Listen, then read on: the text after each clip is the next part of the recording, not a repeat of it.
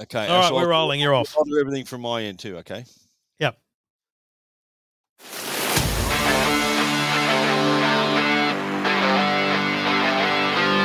I'm gonna make him an offer again. I feel the need, the need for speed. He's watched every movie more than once. He's Stephen Fenech. Go ahead. Make my day. He's watched the latest Disney movies with his kids, uh, but that's about it. He's Trevor Long. You talking to me? Together, they bring you the best movies you've never seen.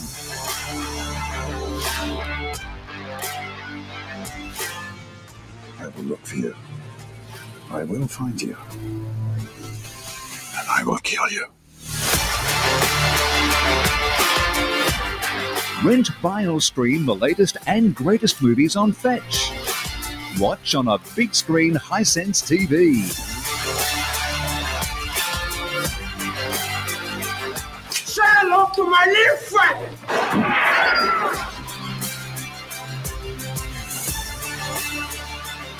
The best movies you've never seen. The first rule of Fight Club is you do not talk about Fight Club. With Stephen Fenech and Trevor Long. This is the captain. Brace for impact. Certainly good advice. Brace for impact. Welcome to the latest episode of the best movies you've never seen. Welcome to the show. Thank you to everyone, too, for all of your kind words about the show. We do love hearing that feedback. Uh, so keep that coming. Before we get started, also, I should warn you there is some explicit language in this episode. So it is a thing we take week to week. Rather than just labeling it explicit every week, we thought we'll take it week to week and just let you know it ahead of time. My name is Stephen Fenech. I'm the movie nerd that's seen everything, and I'm joined by my good mate Trevor Long, who's seen nothing, and that's why we decided to name a podcast after him. Do you know? Um, since we've started this uh, this podcast, there's been a couple of big blockbusters. We had Top Gun Maverick in the cinemas, and as the intro says, Disney movies. I went and saw Lightyear with my kids, and there was a comment on one of my posts, and it said, "You've gone from never watching anything to turning up to red card carpet premieres." How he's So. I'm Oh, becoming I'm becoming a movie guy. Okay, you I'm are, getting there. You are. Well, you're going to become even more of a movie guy because today we're talking about Con Air. We This was released in 1997. It's a really fun, loud, stupid action movie uh, starring uh, Nicolas Cage, John Cusack, John Malkovich. So, and they're just some of the cast. There, there are some other actors. It actually had a decent cast. Directed by Simon West. Now, the screenwriter was a gentleman named Scott Rosenberg, who got the idea for the film after reading a Los Angeles Times article. He saw an article in the LA Times which was talking about the US Marshals Prisoner Transport Service and the, the real life Con Air program. And, and- it transports roughly 150,000 prisoners every year. And he decided to even visit the, the Oklahoma City base for Con Air and even took a few rides as well. and he, he spent three days on the Con Air plane with the convicts as they flew around the country. Wow. What was the inspiration behind the film? I love Uh, that idea because I love the fact that there's it's just someone just saw or heard of something and went, you know what? I'm going to check it out. I'm going to find out it's real, and then I'm just going to make up a story. That's it. It's exactly what he did. Um, now, remember how the Navy wanted to help out Top Gun? Remember they wanted to Yes. be associated with it? Yep. The U.S. Marshals who run Con Air wanted nothing to do with this. I, could feel that's what you were going to say. Yeah, because I felt like I felt like that was an open book to say, you know what, we don't really want to be involved here because we don't want too much realism because we don't want, you know, plotting criminals planning their escapes based on a people- movie. Yeah, we don't want to give people any ideas. So they thought, you know what, you can take this on your own, boys. now, a little fun fact here: um, J.J. Abrams apparently did a was brought in to do a bit of a polish on the script.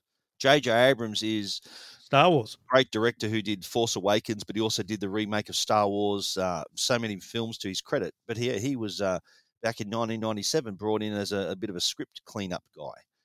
Now you had not seen this. I know that for a fact. Did you did you know anything about this movie, or did the first time you heard about it was when I told you? I think I'd heard of it, but no, I couldn't have placed actors, plot, concept at all.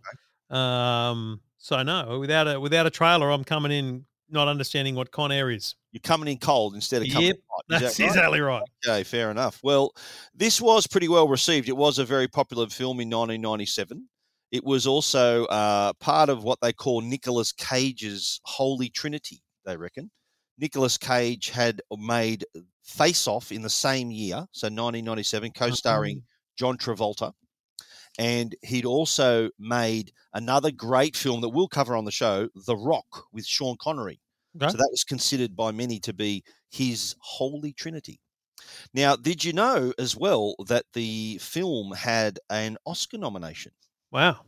but was not, not for any of the acting or production? It was for the song. Did you hear that song, How Do I Live? Do you remember at the end when, uh, or even at the beginning when he's meeting his wife? Nicolas Yeah. Cage is meeting his wife. uh, That song, How Do I Live? That was nominated for both an Oscar for Best Original Song and a Razzie for Worst Original Song. Can you believe that? It got it didn't win either award, but at both ends of the spectrum, Oscar nom and a Razzie nom. Would have been funny to win both, frankly. That would have been genius, yeah. Now another another thing too we should mention is the film is dedicated to a gentleman named Phil Swartz. He's a special effects specialist. He actually died during filming. Oh. They had a they rigged they they had a rigged plane fell and crushed him during the production. So Oh. and do you remember last time we spoke about any someone who died on on a, during a film was the guy from Top Gun? Yeah. So that was uh, 11 years earlier that this had happened.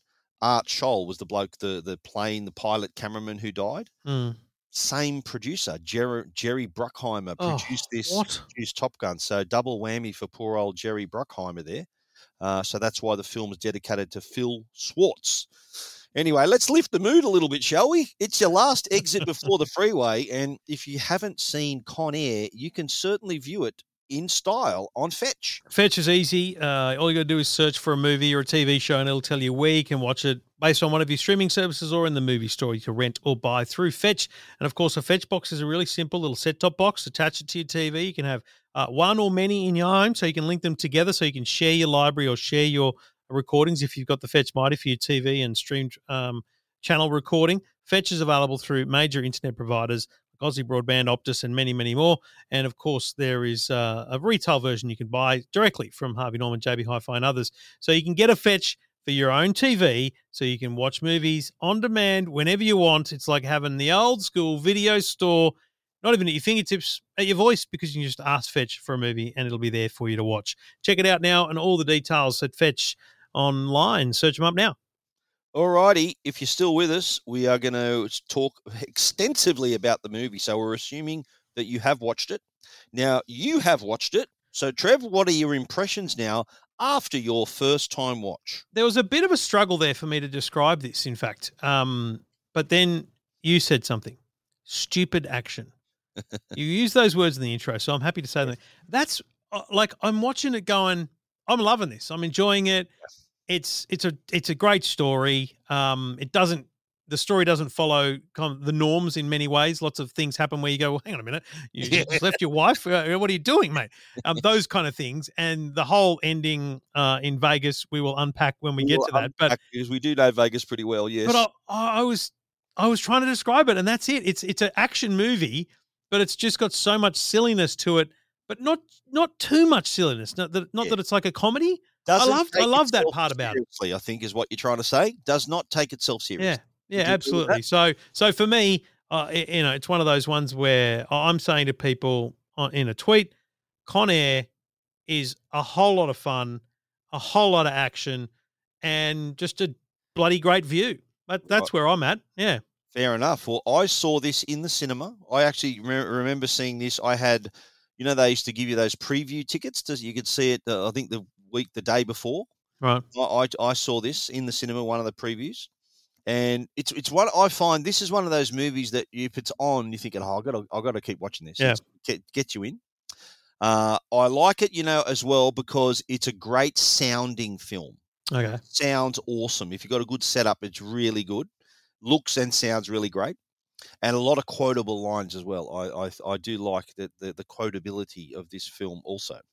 Now let's move into the casting call, shall we? We Mm. already know Nicolas Cage is uh, he plays Cameron Poe, and I mentioned uh, he was in Face Off, which we're doing, The Rock, which we're doing. He was also in Leaving Las Vegas, a role for which he won the Best Actor Oscar. Did you know? Oh, that? really? Nicolas Cage is an Oscar winner. John Malkovich, again, a really talented, well-known, prestigious actor, Mm. lent his himself to this movie. He plays Cyrus the Virus. And another great film he was in is In the Line of Fire, where he's opposite Clint Eastwood, which we are definitely doing on the show. He was also in Dangerous Liaisons. Now, John Malkovich was not happy making this movie Oh, really? apparently during production he said the script was being written rewritten every day. So he'd turn up to set and say you know the, that scene we were going to do like this? We've decided to do it like this. So he was uh, a bit uh, a bit frustrated. His character was not really going going anywhere. He was just worried how it was going to turn out. In fact during you know how after they make the film they do their press junkets? Yeah. during the press junkets for this film, which he was committed to do, he was asked why he did the film, and he gave a simple answer money. I was gonna say. He did that. John Cusack, did you recognize him? He was uh, Agent Vince Larkin. He was in Grosse Pointe Blank, High Fidelity, and Stand By Me. Do you remember him in Stand By Me? ah, right. Played Yes. his- Yes. Very his much so. Older brother who died. Yep. Now he considers Con Air. He's on record as saying Con Air was a bad movie, and he hated the time he spent on it. Oh, wow. But he he admitted he said, look, he did it because of the cash. They must have been throwing some solid cash around, and he he used that. He just look. I said I'm going to do this one for the money. But then he sort of thought I'm going to use this as leverage for to make some other passion projects. So he thought, right, I'm going to star, in this blockbuster so I can get some other stuff made. Interesting. And that's what he, that was his approach. Ving Rhames, mm, do you recognize him? Nathan Diamond Dog. You recognize him from another movie we've done on the show? No. Starts with a P, Psycho. I don't know. ends in in Iction. Oh, Pulp Fiction. Right. Uh, he was uh, he plays the Diamond Dog. Dave Chappelle. I'm sure you noticed him, the Oh, comedian. well, yeah, I, I was. To be honest, he's so young in this yes, that I didn't. I, even though you gave me the millionaire question last week, I didn't. Still, You couldn't pick him? it took me a minute before I went. Hang on, that's Chappelle. Yeah, like, Chappelle. yeah, Yeah, yeah. I, I, that was that was a strange one to me. That was yeah, that was interesting. he plays uh, pinball. But he did you know he was in a couple other movies? Did you know he was in A Star Is Born? You know the recent film with Lady Gaga, Wow. Bradley Cooper. He was in that. He was also in the Nutty Professor as well with uh, Eddie Murphy. Okay. Anyway, we're up to our run through. And before we do that, let's talk about our other great sponsor, and that is Hisense. If you're in the market for a large screen TV, then Hisense has a range for you. They now have TVs up to 98 inches. Now that's that's certainly going big or going home.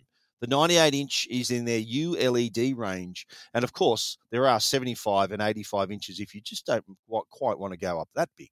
But the Hisense range of TVs, they have their ULED TVs. They've also got their mini LED range also, and they're reintroducing an OLED model to the lineup as well. So Hisense giving you plenty of variety if you are looking to into to get a brand new TV to watch all these great movies that we talk about.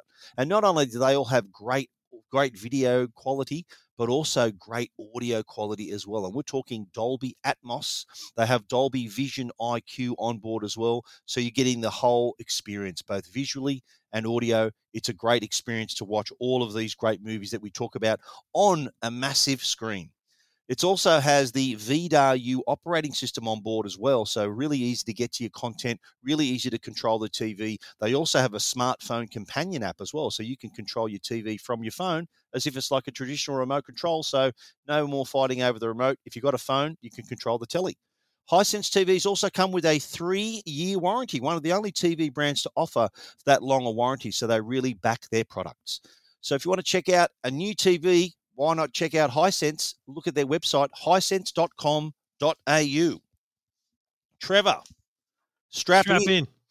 We are talking about Con Air, and I like this little. It starts off with a little bit of a background about the Army Rangers Mm. and how the big thing, and this comes back later in the movie, they they complete the mission, but the one thing, never leave a man behind. Yes. That comes into play later.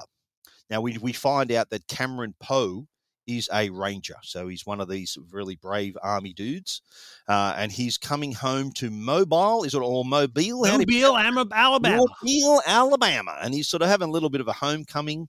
He's uh, dressed up in his uniform and he's into the bar and he, he finds he, he he goes up to Tricia, his girlfriend, who's working in the bar, Mm. despite her being pregnant. Did you find that a little bit odd? She's preggers and still working in the bar. Oh, she's all right. She can work as far as she wants to.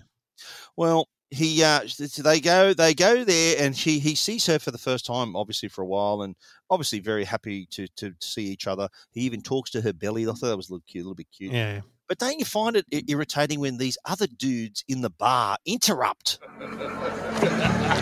This is a special occasion. If you don't mind, I'd like to spend a dancing with my wife. Tell you what, soldier dick. Why don't you go buy me and my buddies around? Hey, Cameron, no, it ain't worth it. Hey. Come on, Daddy, let's dance. Chicken shit. Because of pussies like you, we lost Vietnam. I'll tell you that. Couldn't you tell that they're thinking, okay, something's going to happen here? Yeah, you like this is the greatest setup because yeah. there's a couple of things. You, I mean, a his accent. I love the, I love Nick, Nicolas Cage's accent here.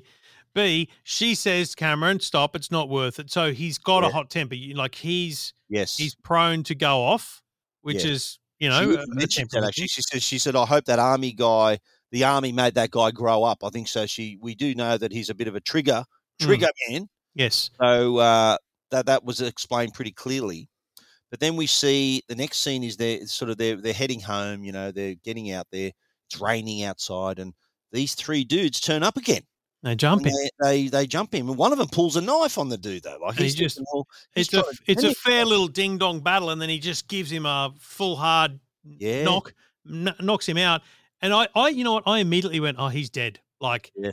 the whole point here is he's dead. yes. So sort of manslaughter straight up there. But Yeah. Did you see now how the one of the other dudes took to grab the knife off the ground? So there's so there's no evidence that there was a knife. Ah, Yeah, right. away if you look closely. Next thing we see is in court, and of course he's battling with his lawyer. He says, "I'm not going to plead guilty. I did nothing wrong." So there's Mm. that, that dilemma as well. But uh, they actually convince him if he doesn't plead guilty, they're saying he could get ten years. So he decides to plead guilty and gets he, he gets he finds the judge rules because of his military skills.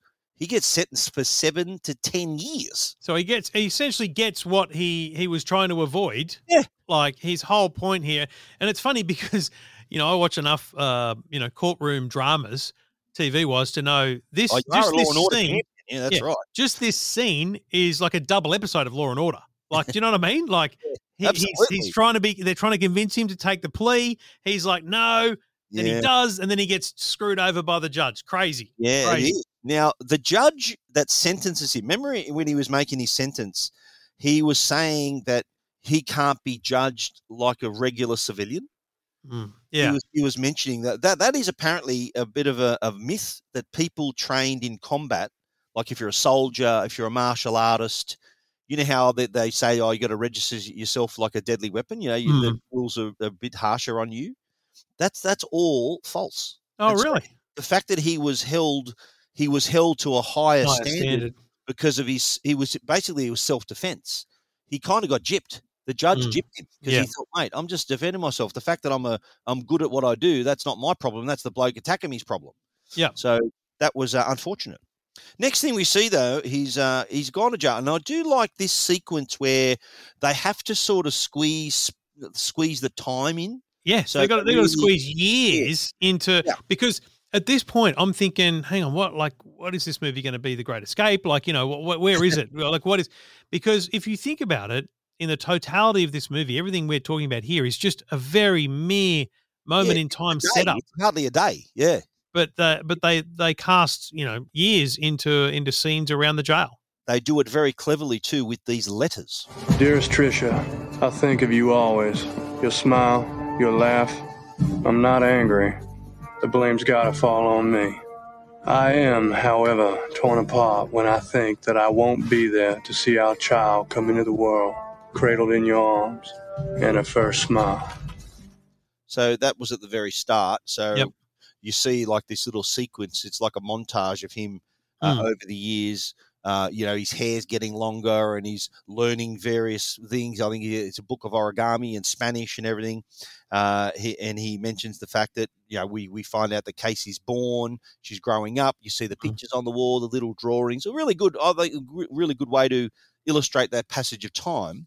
Uh, and then Because the other end- thing it illustrates is it illustrates that that he hasn't um, been cut off. Because obviously one of the things about killing someone and going to jail and leaving a you know a, a mother of an unborn child to to you know raise a child is do they stay together? And so this this whole montage makes it very clear that he is still passionately in love and that Yeah. she's clearly reciprocating. Like th- there's no doubt about their relationship in Yeah, this in this scene. Absolutely right. And and when she's old enough, even Casey writes her own letter. Dear Dad, are you ever coming home? Dear Casey, of course I'm coming home.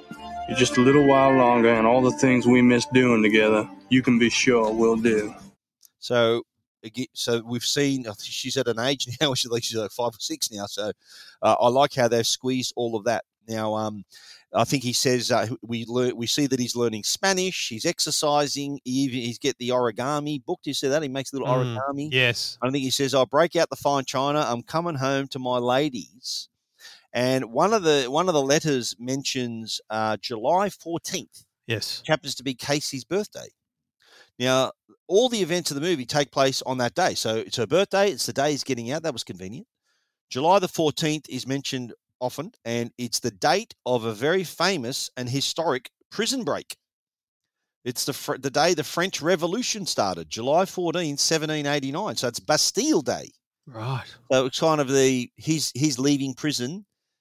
And so I think the writer just want to have a what date can we do it? Oh, let's make it Bastille Day. Right. Creates that little bit of uh, little bit of symmetry there about a prison break.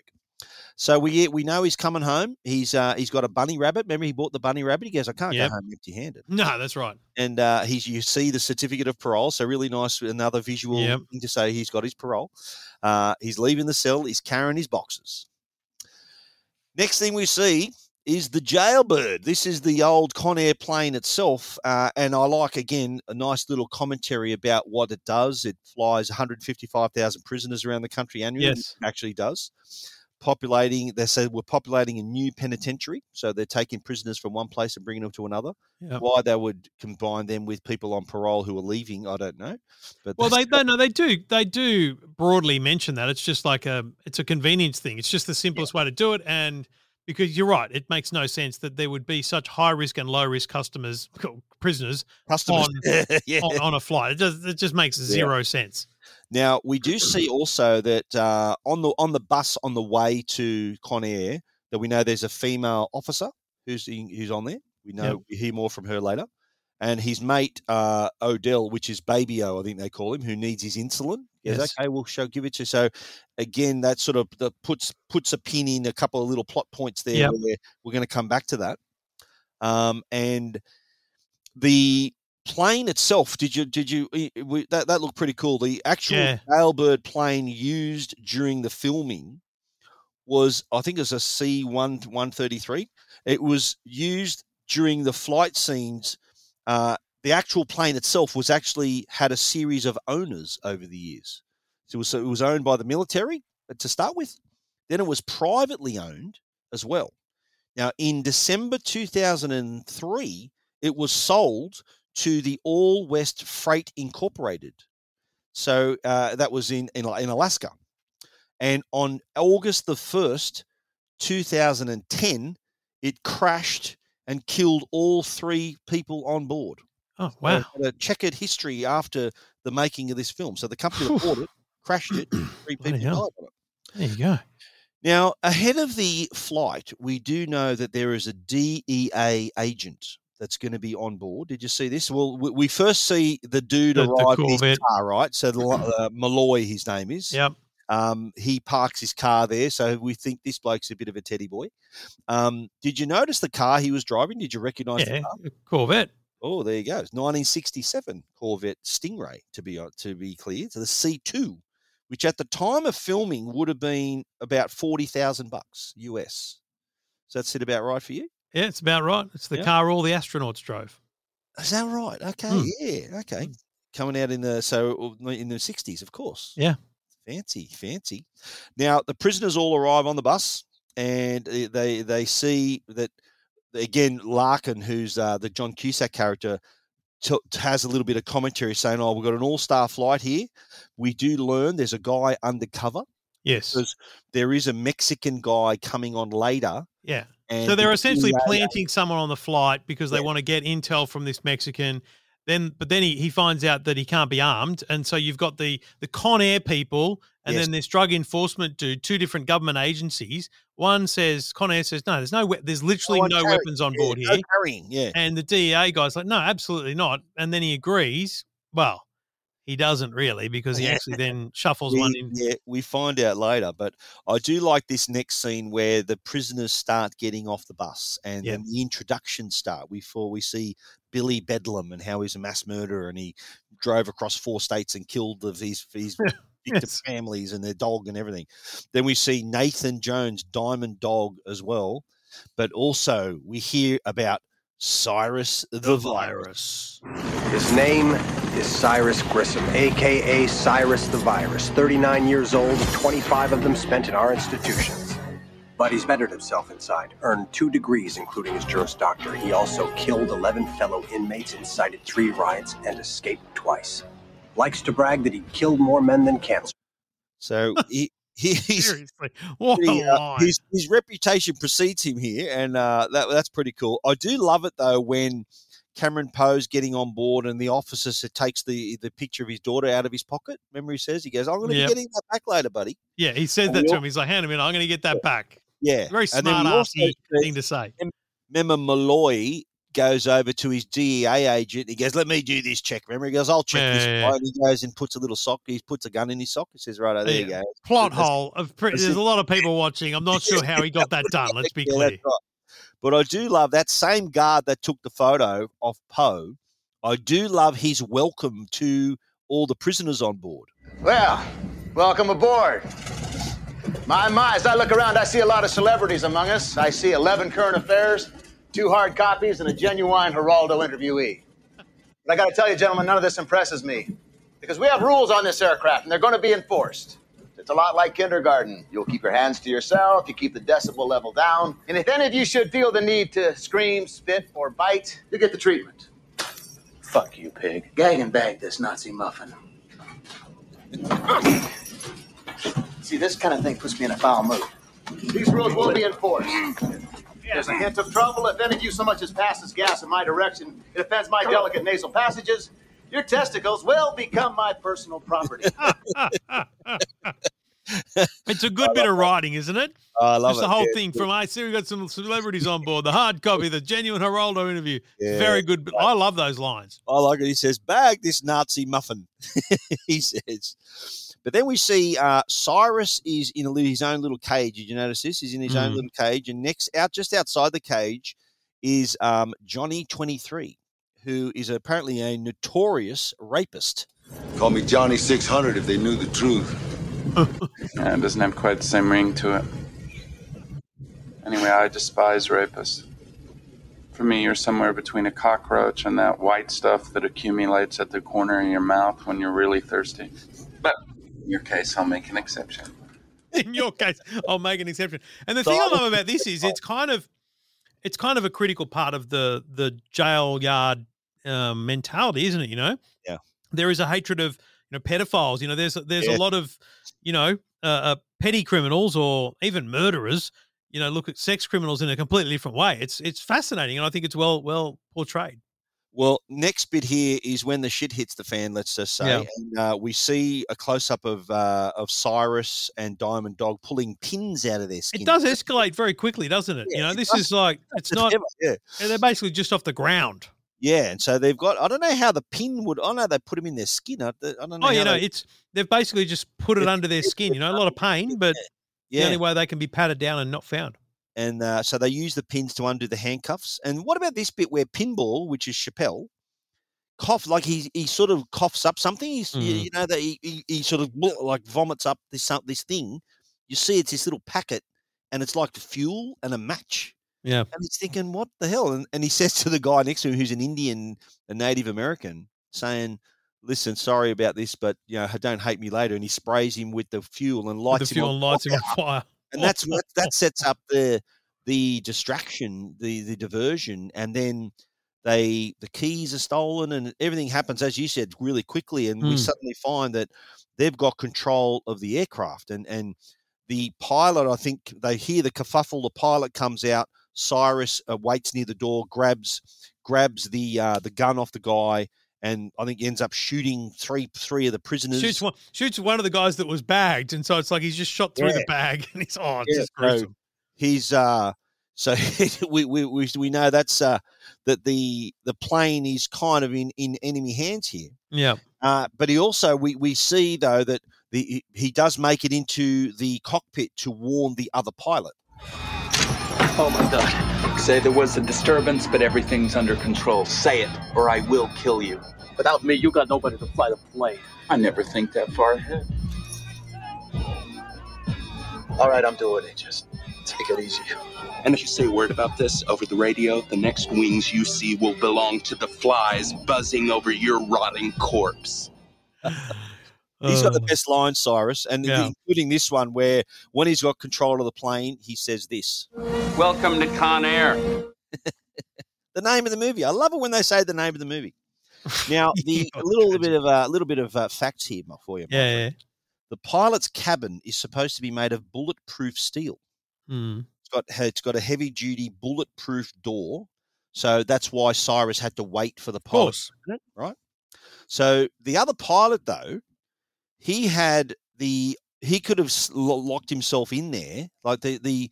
The, the, because because the, the door was the, the door was opened by the other pilot and he said look to get the lockbox go out with a gun they could have just sat in there and just returned to the airfield they didn't have to do anything yeah, true. because it was they were protected that's kind of a little plot hole there i reckon No, I agree. Anyway, I agree. yeah. Anyway, the uh, we move out. They they let all the prisoners. They release all the prisoners uh, from their cuffs, Yep. and uh, then we see Johnny twenty Johnny twenty three come uh, go up to He eyeballs straight Oh, up. He eye, eye, yeah. eyeballs the female officer and um, decides uh, Johnny Twenty Four could be uh, my new nickname. That's right. And but Poe uh, again, his his better judgment, his conscience sort of comes comes through here, and uh, he takes action. I can't allow that. You know what I am. Ugly all day. this ain't happening. Not here. Not now. What's happening? Hey! Relax. He's right. Not here, not now. Do you fly, Johnny? No. You keep that in mind when you look at her, because if your dick jumps out of your pants, you jump out of this plane. Great line. You're right about his lines. Absolutely. Wait, yeah, I don't know. Whether also, these up ugly every day is a ugly crack. every day. Who do you know who I am? Yeah, ugly every day. I'm going to use that, mate. I'm going to use that one. So we see now, though, that uh, the, the the dilemma here is that they need to look how many are on. They've got to go to Carson City. How many Yeah. on? How many off?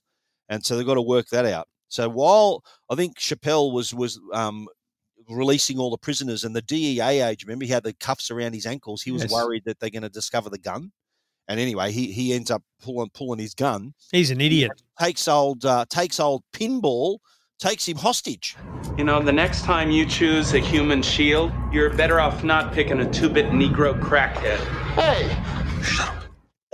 like he goes, hey. anyway, long story short, the agent shot dead. Um, and the agent's a goose. Long story agent, short. yeah, should have just should have held his fire for a little bit. Uh, they realise though that uh, when they do the head count, they they're three white guys short. Yes. So they're thinking, what the hell are we going to do? Well, we'll ask for volunteers to go get off the plane. Now you'd think in this instance, they, you know, they're expecting white men, of course, and just to help, just to help them. They said, oh, there happens to be a sandstorm as well down in Carson City. Of course. So that's going to help them a little bit. Now, I like this bit where we sort of cut to a cell inspection of for Cyrus's cell. Do you remember this? So where Yeah. he was uh, being being held, um, and uh, you, you see that they're in there investigating something. They, they think, oh, what's this? They, they find this little odd, this odd little thing in the bottom of his cell where it's like the cement is soft, and they start digging through the wall. Cut back, of course, to on the plane, Poe, who thought, "How this is this is our chance to get off here." And Yeah. thought, you know what? I, I'm changing my mind. He sees the woman, the officer, still on board, and she says, "Look, I can't. What will my what will my little girl think of me if I leave this woman behind?" Yeah. His first weird decision is to. Yeah. Uh, well, he said, "Look, I've got to stay on board here to help people, right?" So, what would she think of me? I think is what he was he's thinking. there. yeah.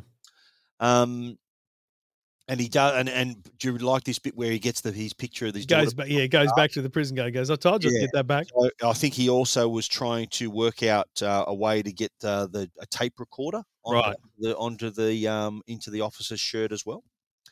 Now uh, we find though back in Cyrus's cell, they've actually come up. They've found something. I got a lot of weird shit down here. What is it? This looks like the drawing of a plane. Which cell is that? The virus. So drawings of a plane, virus. He's thinking, what the hell's going on? Because here?" you know the thing They- this does they is don't it, know.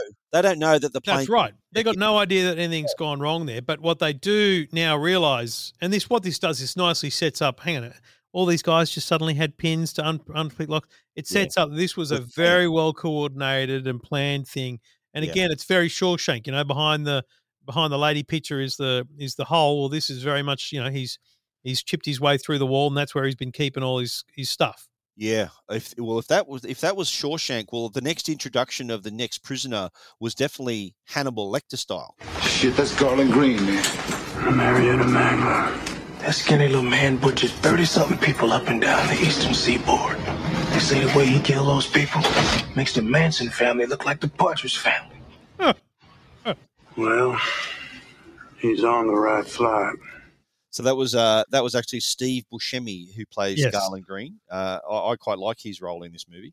Uh, we also see here that one of the plans was to take out the tr- transponder on the on the on Con Yep. Air and put it in a light plane. Remember, Pinball heads over to do that.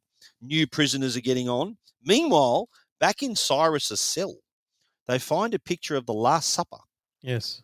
And it was like a little bit of cardboard with all holes cut out of it. And he he puts it up against the is it the Bible Yeah. or the book? Yeah, opens it up and he, it reads a message, and they're thinking, "What the hell?" So Larkin, who was at the cell, leaves, and they they, they come across a box, and he As he leaves, he says, Yeah. "Don't touch a thing." touch anything else, and it it even said on the box, "Do not open," and they thought, "Oh, stuff this," and they open it, and uh, it went kaboom. Did that surprise you there? Destroyed everything. Well, as soon as he said, "Don't touch anything," I knew something was going to go down. Yeah. But the, here's the thing, right, about this Cyrus, who he's planned this out meticulously, right? Do you reckon it was smart of him to leave all that evidence behind? Why would he do that? Well, how could he take it? Was it I mean, boo- that's the thing. Did you really want to booby trap it? Like, how could he destroy it? Like, I thought. I think he booby trapped it because he knew he couldn't take it. You can't just Right. take uh, a big, you know, uh, a a one sheet of uh, uh, you know plane plans with you when you're changing prisons. Okay. Now uh, we're on the the bus with the prisoners that have Yeah. come off off the uh, the plane, and I like how the guards, the actual some of the people that are disguised as prisoners are actually some of the other guards. The other guards, yes. and they're, belt, they're belting them up. and and they've they've taped up their mouths because again, you think how are you going to get them off? They've taped up their mouths and they said, listen, they're just being they're being ruckus, so we we've shut them up. Yeah, but one of them who was laying into one of the who what he, who we thought was a prisoner was actually the guard that Poe put the tape recorder in. Yep. And then he, when he sees this broken tape recorder spill out onto the floor, he thought, "Hang on, something something's doing here." Code red, code red. Yeah, well, the guard. Remember, the guard came out onto the tarmac, and uh, and I think Cyrus he just shot him point blank, and then Because uh, this is the Chappelle- point. This is the point where Chappelle's character had been planning the transponder on an old, uh, on another plane, like a tourist plane, and he hears he hears the engines fire up, so he's running, running, running, and he's like, it's funny because he's waving at him and everything. Yeah, he's waving Indi- through the window. The Indian that he burned, I think he sees him through the through the window, and I think he gives Yes. it hurt. And that's Uh, and then we see him suddenly sort of forced to the ground, but we we don't know what happened to him. Just yes. Well, he, he he fell over trying to chase the plane. Is what you assume at that Yeah, yeah. point.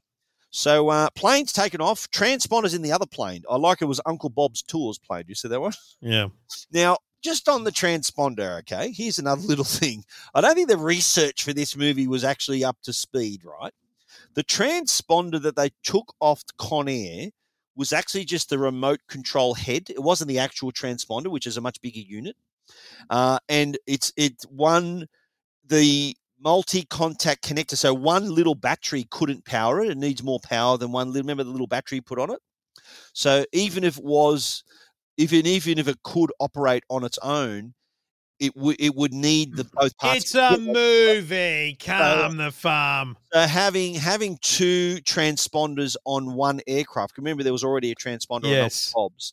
Having two transponders, they would have detected it straight away, and they would it would have been it would have give uh, raised a collision alarm on Uh, Uncle Bob's plane. So yeah, but that's just the reality. I know that we try to sort of put that to, to the side for this movie. yeah, yeah, moment. yeah. But the uh, back at HQ, they realise they've got the plane. Con Air has been taken over, and they find out as well that the agent is dead, Agent Sims. Yeah. Uh, so here it begins the battle between Larkin and Malloy to work, work out what the hell do we do here. I like I like how his boss says, "Look, contingency plans for this stuff, stuff don't even exist. What are Yep. we going to do?" They're worried about what's going to happen. So meanwhile, um, they let on on board Con Air. Garland Greene's let out of his cage. I like how Cyrus says to him, "Love your work." He sort of Yeah, implies yeah. his uh, his criminality. Poe goes to the cockpit, but uh, they also do get a call from the ground. Cyrus Grissom, do you copy? Cyrus Grissom, do you copy? Yes, I copy. Identify yourself. This is United States Marshal Vince Larkin, Duncan Malloy of the DEA. Oh, Agent Malloy.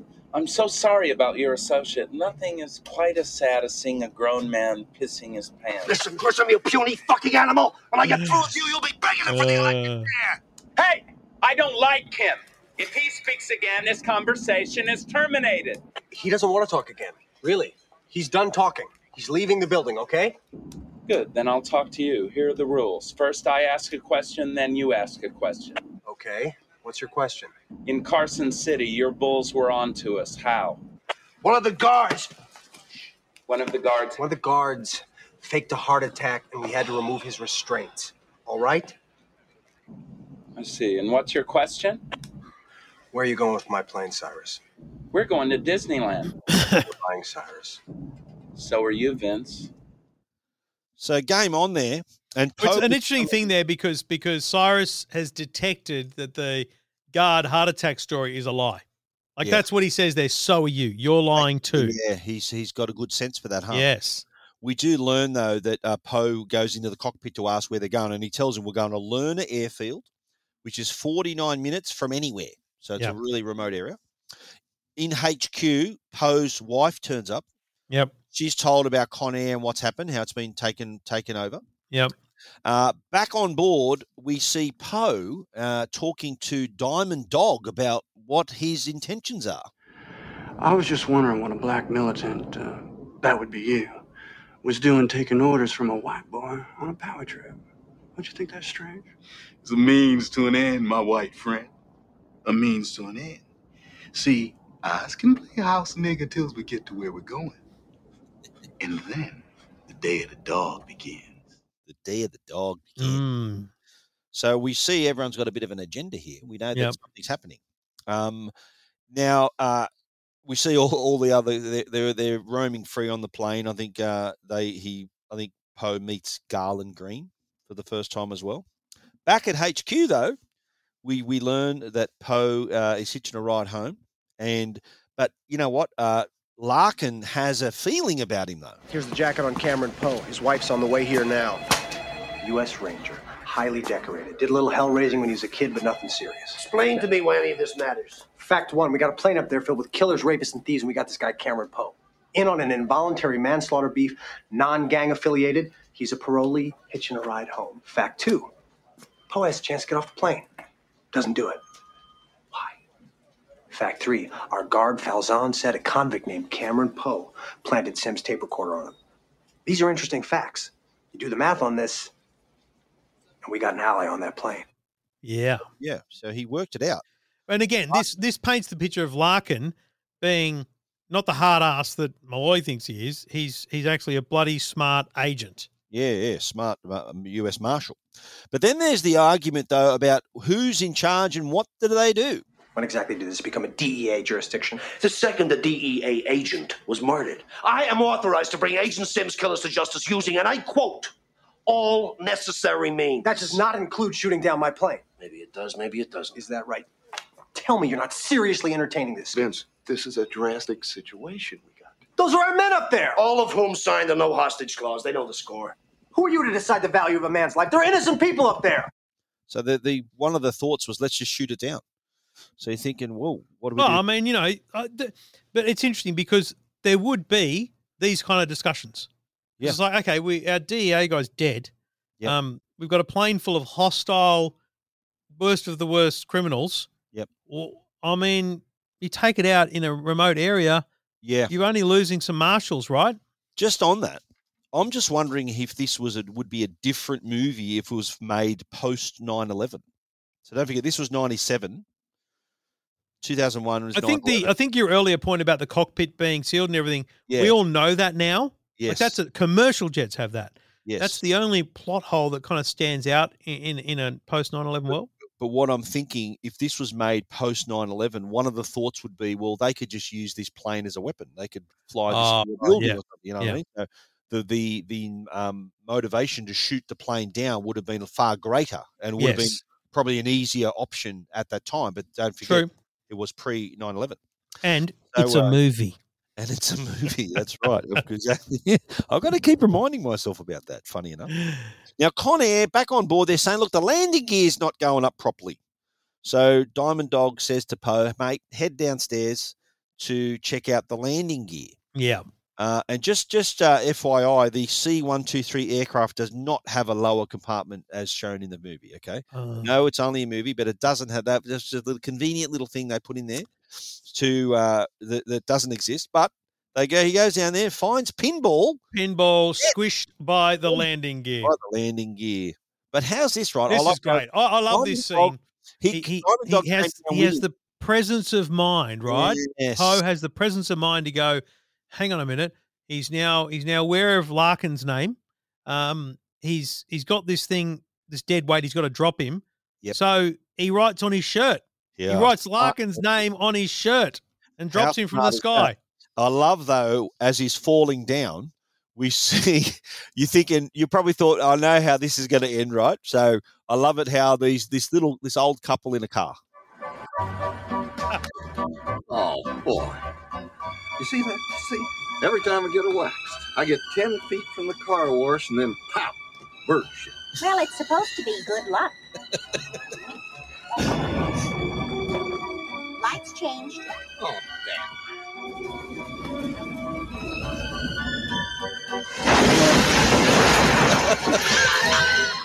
Supposed to be good luck. It's very George Costanza esque. Uh, this one.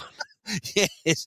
You go, yeah, that was a good parking spot. I Old still mate in his great polished car. I still to this day, between my wife and I, we always talk about getting the Costanza spot. Whenever we get a good parking spot, we always Yeah, get uh, the yeah. Costanza spot. Anyway, back to Con Air here. Uh, in- At HQ, uh, Poe's told Poe's wife's told about Con Air. Uh, told that he didn't get off the plane when he had the opportunity. Yep. She says, "Look, I've been waiting for this day for, for eight years, and he's got a little girl, little girl to come home to." Which Um, is basically her way of saying to to Larkin, this makes no sense. Like, why why would he do that? Like, she's conveying and essentially reinforcing Larkin's suspicions that this guy's actually now acting on their behalf. Because Oh, hang on, what's going on here? And this is when Larkin gets the phone call from like a completely random, Yeah. you know, kind of police chief, isn't it? You know, it's like Yeah. the police chief in Fresno, and he goes, "Listen." Uh, uh, what do you, what do you call me for? He's like, man, I've got a body with your name on it. which is going to get your name's written all over it. He goes, "What does this?" got to do?" Literally. And so we find out that uh, the, the the note that they rang that, that, that he wrote, he tells them about Lerner Airfield. So Yes. there. So Uh, he's thinking, well, I need to get to Lerner Airfield, and he's thinking, well, how do I get there? And I think one of the guys goes, if you've got a fast car, you could probably get there pretty soon. Yeah. So because he because he calls the he calls the others and they're like the he tells them they're chasing the wrong plane. They Yeah. tell him to Yeah, go away. put his head in, yeah, for sure. And the best bit is he thinks, "How am I going to get there?" Yes. And then He he looks at the Corvette and he goes, "That's going to get me there." He thinks the yeah, Malloy's car. And why would he leave the keys in it? How does that work? Well, he he's a smarmy, smart Yeah, ass. He's on an airfield. It's not like it's in public. It's Yeah, you know, fair enough. Fair enough. Uh, but in uh, back back on board, uh, I do like this line where they're they're in that bottom compartment, and we see that one of the other criminals, I think one of the, the one of the first criminals introduced, one of the Hmm. mass murderers, he's got um, Poe's bunny rabbit in his hand, yeah. and I like. His line: "Put the bunny back in the box." Quite like that. Great line. Now he also works out. I think this dude was going through his papers. He finds out his parole form, and he says to him, "Goes, mate, you're a free man. What the hell?" Because want?" he's been uh, uh, Nicolas Cage's character has been portraying that he is, Yeah, you know, one of the worst of the worst. Yeah, he doesn't want them to know he was uh, getting freed on parole because that would blow his cover of being on the plane. So this is now essentially his way of, uh, you know, potentially uncovering this Yeah. this little uh, little white lie. That's right. And uh, he they have a little fight, and uh, as as what happens in some action movies, he gets impaled on a on a on a broken piece of pipe. Yeah, it's don't a know really that, don't know where that happened to be in the luggage compartment, Yeah. but it was there. Unlucky for the dude. Anyway, he's dead. Cut to Uncle Bob's scenic tours. I think they were going around the Grand Canyon or something. Where were they? Yeah, it looked like the Grand Canyon. It looked like a Grand Canyon tour for for all the world. Yeah. And then they see that uh, all these army helicopters, and they're thinking, "Who who the hell are we looking for here?" And uh, that was a bit of a boo boo. But then you know what? Garland Greene speaks up. He notices something about, uh, you know, he notices that Nicolas Cage went down with another dude. Two went down, one came up. Wasn't my fault. Well, you don't have to tell me. Most murders are crimes of necessity rather than desire, but the great ones Dahmer, Gacy, Bundy they did it because it excited them. Don't you? I got nothing in common with them, with you. Don't you talk to me. They were insane. Now you're talking semantics. What if I told you insane was working 50 hours a week in some office for 50 years, at the end of which they tell you to piss off? Ending up in some retirement village, hoping to die before suffering the indignity of trying to make it to the toilet on time. Wouldn't you consider that to be insane? He's quite a philosophical guy. Honestly, murderer, murderer. Hey, If you don't pause to thought when he's to think when he says that, I don't know what's going on in your life. Do you know what I mean? Like, oh, quite it's, it's one of the funny. I don't know what, what you what you call it, but it's just one of the really funny things about this movie that you're not sitting here watching this as we've called it stupid action movie. At any point, thinking you're going to have a philosophical thought, but it's genuinely real, right? It's uh, You I thought it was a really well scripted and, and well placed. Yeah, absolutely. Yeah, I, I like how uh, um, Poe says, "Look, feel free not to share anything with me. You're insane." Back at Lerner, uh, Larkin arrives in the car. He actually gets there before the plane. Would you believe? Hides Remarkable. Let's car- be he let's be the car clear. in a little garage. He finds Con Air's approaching. Larkin goes up to the tower and finds the operator's been murdered. Goodbye. Wow. Thinking, oh, something's happening here. I like how the light plane, but this light plane comes into land, and they're the, the, it come and they're sort of playing chicken with with uh, with the big Con With Air the with the big big ones, yeah. aircraft. Anyway, they end up running off the runway. They veer off the runway. They all get off the plane. I do like that it says, um, "Thank you for choosing Con Air." I think, Pirate says. But uh, we find out here now that this is the point in the plan where they're supposed to meet the the drug guy. Yeah, they're, they're meant to meet uh, Yeah. their their next hop. They're Yeah. you know, there's meant to be because he says, "Where's the plane?" Now, so what had happened in the, when we were in Carson City, the drug dude gets on then, right? Yeah. And the plan was to go to Lerner to pick up the other plane to Yes. take them to wherever some non says, "Where's the other plane?" Yeah. yeah. Says, look, where where's the other plane? So, um, they they're wondering that, but then then it, Baby-O, the insulin dude, they apparently he's remember during the kerfuffle, his insulin was was all crushed, so he never had any insulin. Yeah. That's another little wrinkle in the plot there. But when when Poe gets off the plane, he realizes he sees Diamond Dog about to execute the officers. What exactly are we discussing here? Poe don't want me to off the pigs. Well, it's not difficult to surmise how Nathan here feels about killing guards, and my own proclivities are uh, well known and uh, often lamented facts of penal lore. what I'm wondering is why you have any opinion about it at all. Cyrus, this is your barbecue, man, and it tastes good. But I was just saying to Mr. Dog over here that if it was my barbecue, I'd wait for that old jumbo jet in the sky before I start killing our only leverage. Shut the fuck up! Don't you want to get high and get laid as shit? Oh, fuck this! Put the gun down. Put the gun down, Nathan. Poe's right. So that's the second time Cyrus Yes. has agreed with him. Remember when the bloke was going to He sees something in this guy. You know what I mean? So that that that's worked in his favour. We see Garland Greene. Here's another really cool bit where he goes off wandering. Do you notice he wanders off? Wanders, he, yeah. find- he finds a house and a little Oh, girl. mate. She's in an empty pool. She's playing. Super creepy thinking- set what of were you scenes. thinking here? Were you a little bit worried here? I was thinking this girl is going to be a victim in the most gruesome possible way. Oh. But, but the weird thing is, I knew we weren't going to see it. Yes. Like, I knew just based on everything, the way the movie had been shot and played and everything, I knew this was just gonna, this was just messing with our heads. Here's a guy who's just been Yeah. philosophical, and now he's been presented with basically, you know, for him, Yeah, he's a course, victim. Yeah, yeah, yeah, absolutely right. Now, meanwhile, they're digging the plane out because remember it veered off the runway. A plot hole. Yeah. Seriously, it veered off the, plot veered the hole. runway. Well, They're, they're digging a plane. Like, if you ever tried digging a four wheel drive out of sand, that's Yeah. hard. This That's thing's a plane. Yes. Okay.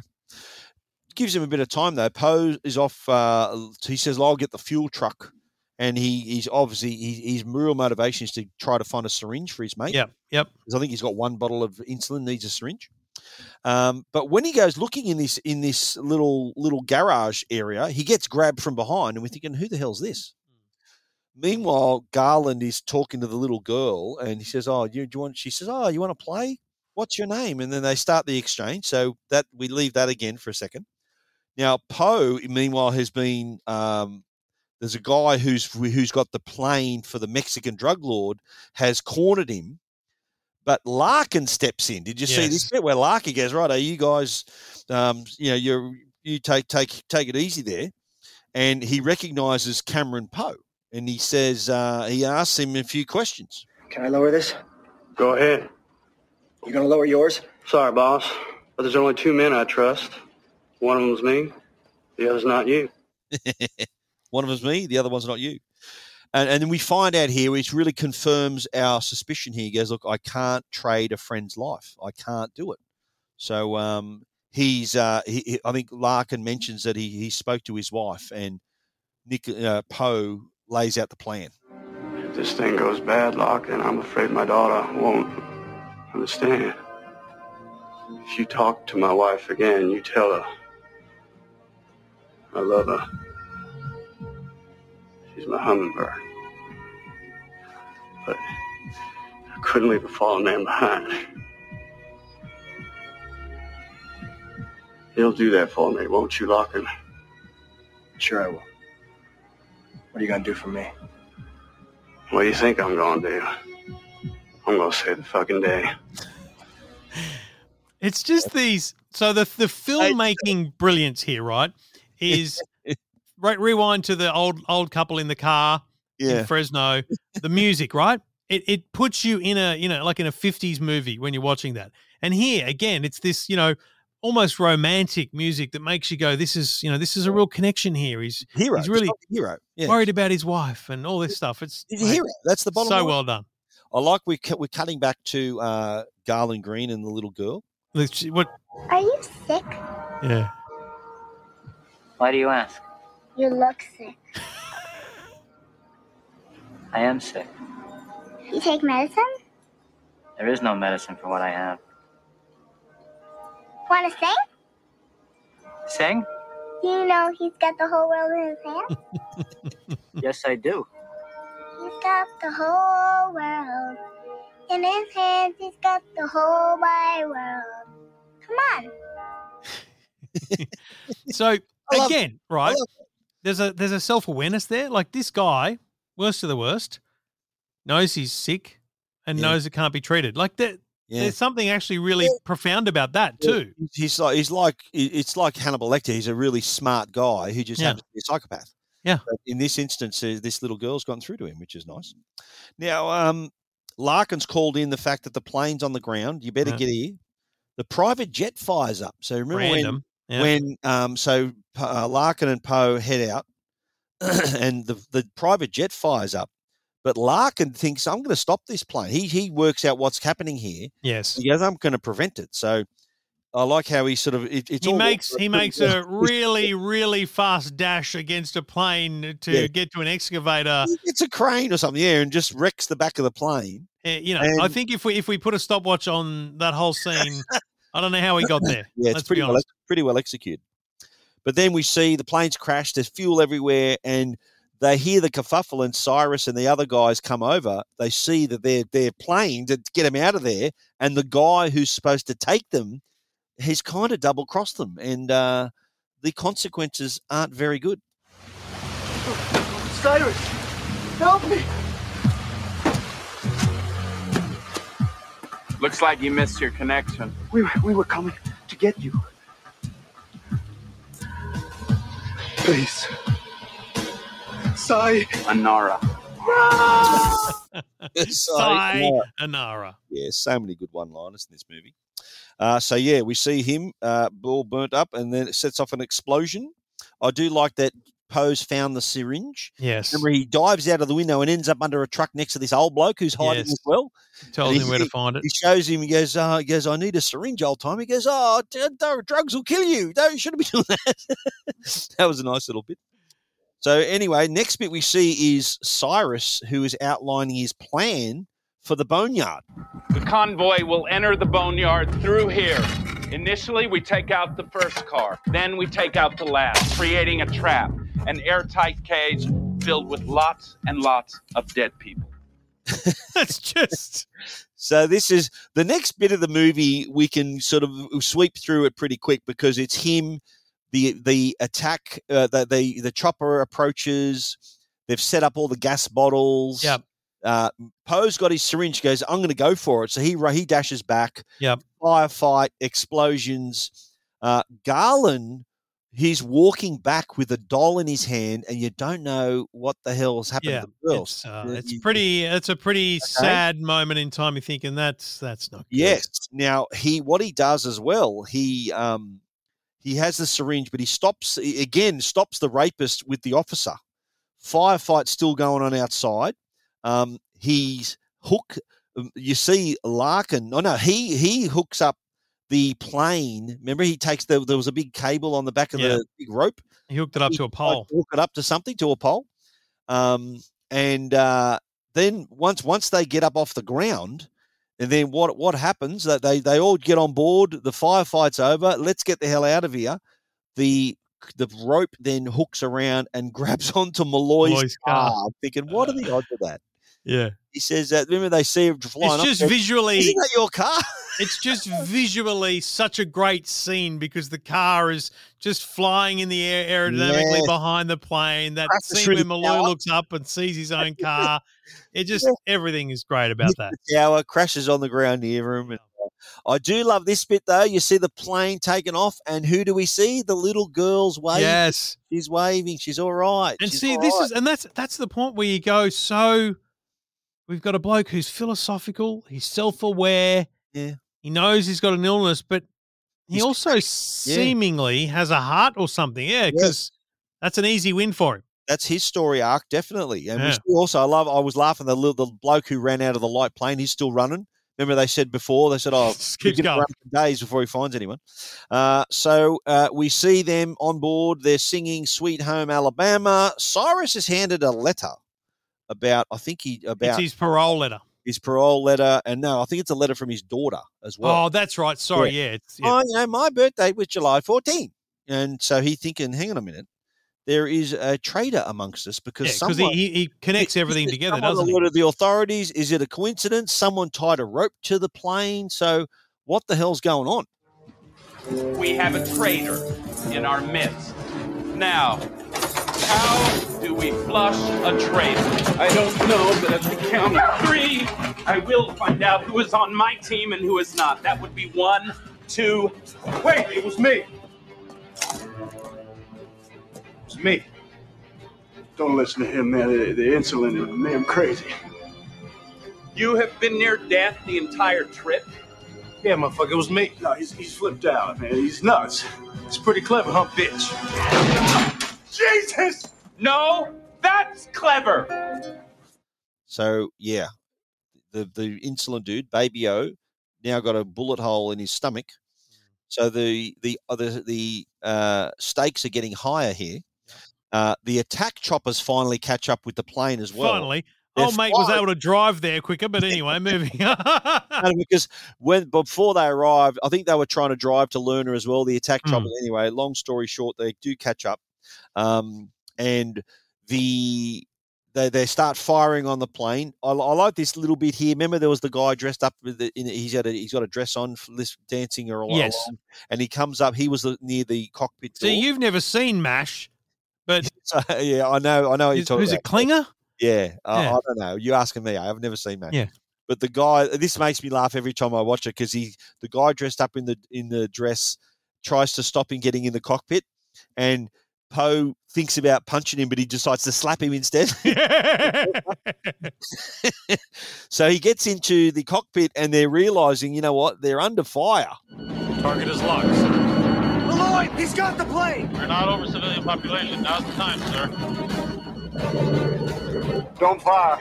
Malloy, listen to him. He's a friend. He's just trying to get home to see his wife and kid. Don't fire. Now's the time, sir. Hold fire. Sir? I said hold fire. Thank you. So they decide not to blow them out of the sky. Yeah. they, they realize quickly though that hang on a minute, we're going to get on the ground because they, they did take some damage. Yes. And uh, Swamp Thing, who's the pilot that they picked up from Carson City, Hmm. decides, you know what, if we're going to land this thing, we're going to have to land in Vegas. They're near Vegas. And he lines up on the strip. Yes, he does. Yeah. Which has trees in the middle. Let's just start with that. Is right. Yep. The strip's the only place to land. Now, you and I know Vegas very well. We Yes. go there. We go there every year. Been going there for years. We know Vegas as well as our, as well as we know Sydney. So when he says to them, "We're going to land in Vegas," and they're going to land on the strip, the first thing we see is they fly over the Hard Rock Cafe. You know, the big Yeah, guitar, which the is off the strip, which is about five blocks off the strip. perpendicular to the strip. Yep. And I do love that while this is all going on, Garland Greene is singing at the top of his voice. He's got the oh, whole world in his hands. So I do like the bit where it is a really fast tour of Vegas because they combine old No, Vegas, Fremont Street. New Vegas. Yeah. It's really anyone who knows Vegas thinking, come on, this, And this by the way, if you don't uh, know Vegas, the the airport is just off the right strip. off the strip. Yeah, you can oh, rock to it from the strip. That's Yeah. correct. so uh, yeah, anyone with any Vegas knowledge will be laughing their heads off at the, during this Mhm. scene. It ends up crashing into a casino lobby. I like this bit where the propeller actually comes off the plane and comes through not only the fuselage but also comes right in between Cyrus and Poe as well. That was a nice little touch. Uh, Poe is uh, the they they plane comes to a halt. They've uh, he's still alive. He helps the female officer. He's insulin dude. Baby-O gets his insulin. Yeah. Yeah. I do like this little comical bit where Cyrus pokes his head out of the bottom of the plane. It's like a cartoon. Yes. Um, and uh, they says, "Righto, take care of things here." And then he says to Bishop, which is the female officer, he goes, "Next time you take the bus. Next time." now, Poe's wife and Casey arrive. Arrive, yes. Okay, now here's the bit where I'm thinking, what the hell are you doing? Larkin and Poe happen to get to the same spot at the same time, and they notice Cyrus escaping on a fire the truck. fire truck. And so what do they do? His wife and child he's never met.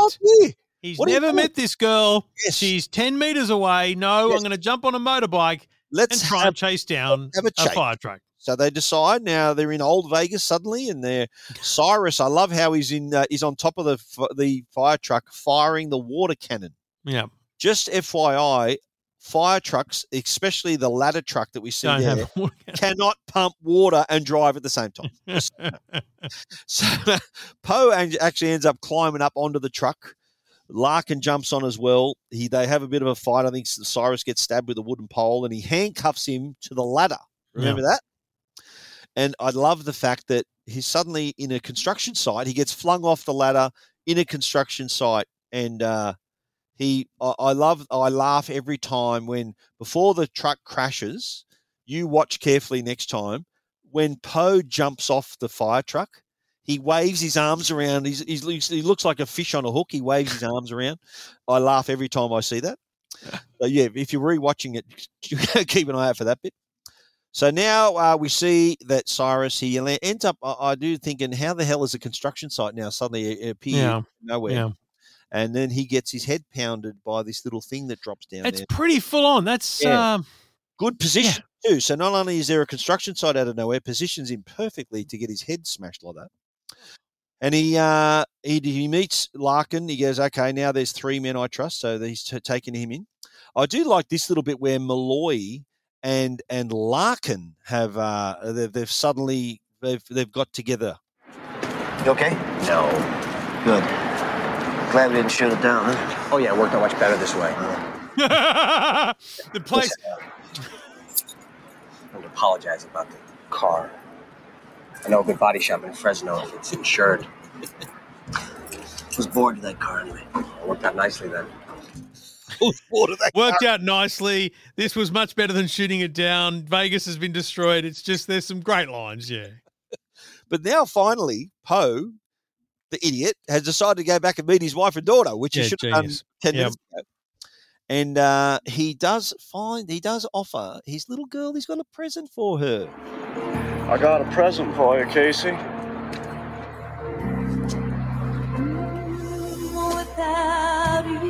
No, dirty. Casey, sweetie, you take your daddy's present now. No, no, no, honey, it's okay. I got a picture. A picture of you.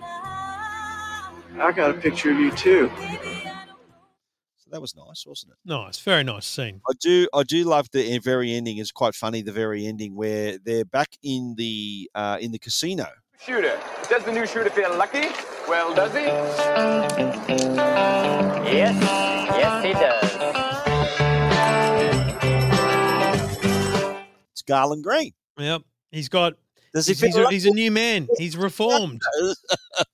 and I do love it. They do the great credits in this one too. They do Yeah. the credits with their full picture and their name underneath. Yeah, no, it's good. Yeah, I, I love that. Now, there's a lot of good lines to get through here, mate. So, did you catch one of these ones? Let's talk about the when he first gets on the plane. Our old Cyrus asks a question. Oh, stewardess, stewardess, what's the in-flight movie today? Well, I think you'll like it, Cyrus. It's called I'll Never Make Love to a Woman on the Beach Again. And it's preceded by the award winning short, No More Steak for Me Ever. Funny fucker, aren't you? I do love this, mm. and I do remember the scene where he goes, "Oh, we're going to make this landing in Carson City as planned," and he goes, "Have you lost your mind?" Pilot wants to know what's next. He's to land at Carson City Airport as scheduled. Carson City. The law is down there. You lost your mind? According to my last psych evaluation. Yes. Now, I reckon this is probably one of my favorites of the whole movie.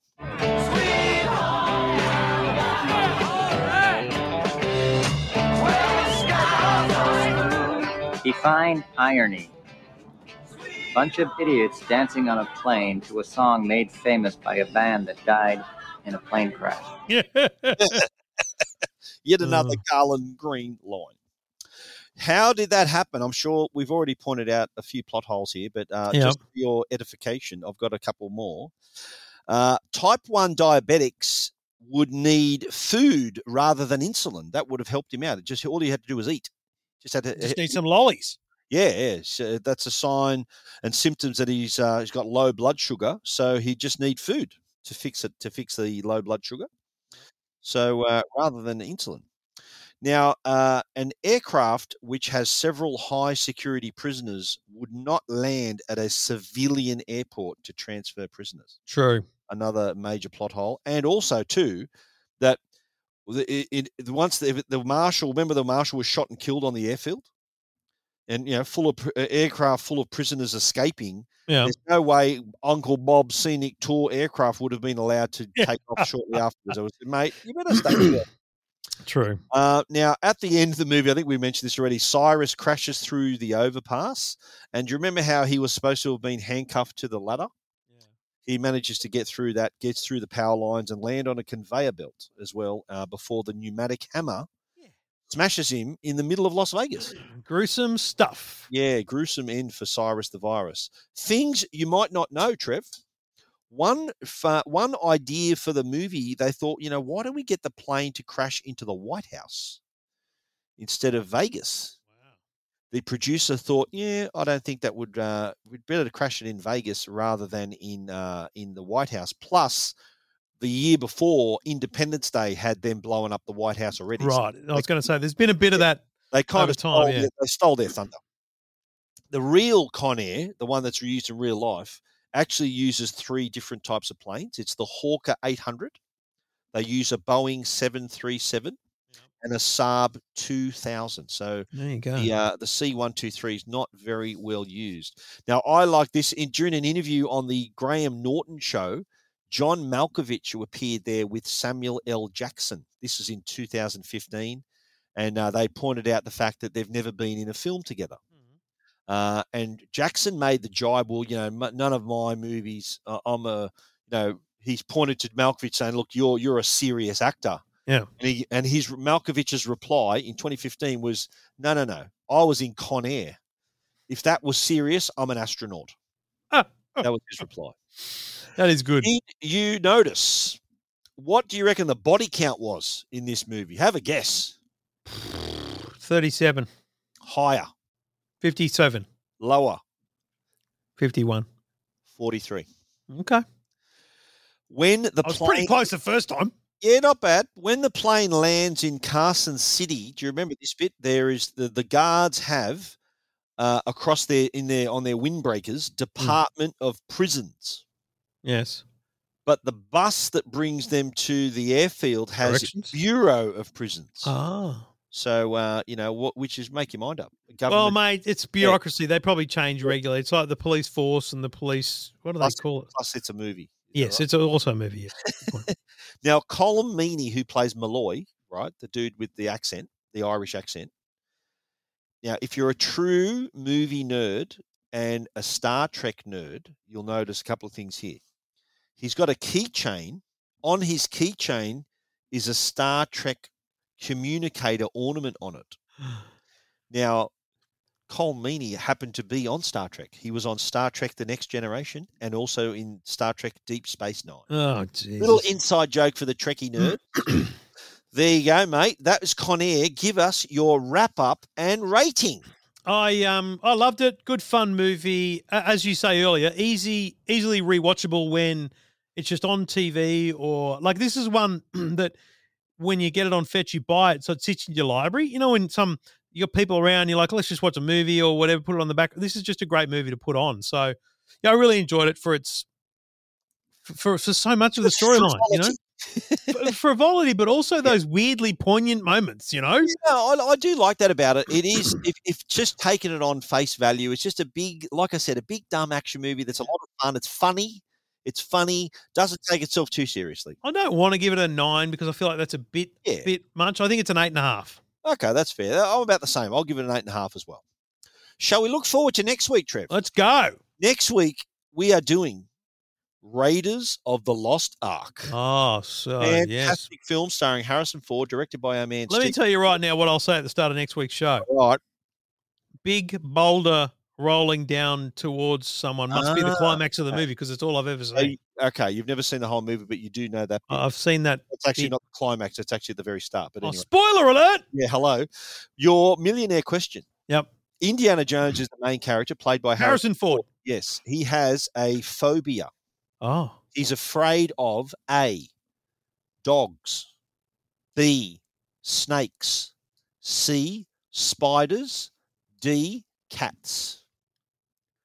What Harrison Ford. afraid of? No, well, Indiana Jones' character. yeah. Oh, Indiana Jones's character. Indiana Jones in the story has a phobia. He's scared of one of those spider, Spiders. dog, cake, Bah, wrong. He's scared of snakes, and uh, you see plenty of them in the film as well. Oh, okay. So that was Con Air. We hope you enjoyed that as much as we did. I enjoyed that one because it was quite funny and a lot of action and explosion and all this silly stuff as well. And which makes it, that that makes a good movie in my opinion. And I Vegas, baby. Us too, yeah. In Vegas at the end, yeah, that was awesome. If you've ever been to Vegas, yeah, don't be looking at Con Air as No, Vegas is like because it's probably all wrong. Well, thank you, everyone. We look forward to you joining us next week for Raiders of the Lost Ark. Trevor, I look forward to seeing you then. See you then.